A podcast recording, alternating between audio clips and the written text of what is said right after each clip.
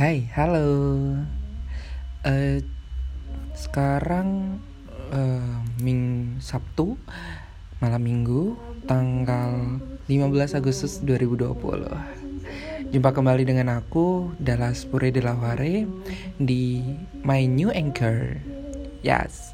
Karena sebelumnya aku eh make podcast, kemudian aku cek-cek kok banyak ya akun podcast yang terintegrasi dengan Anchor.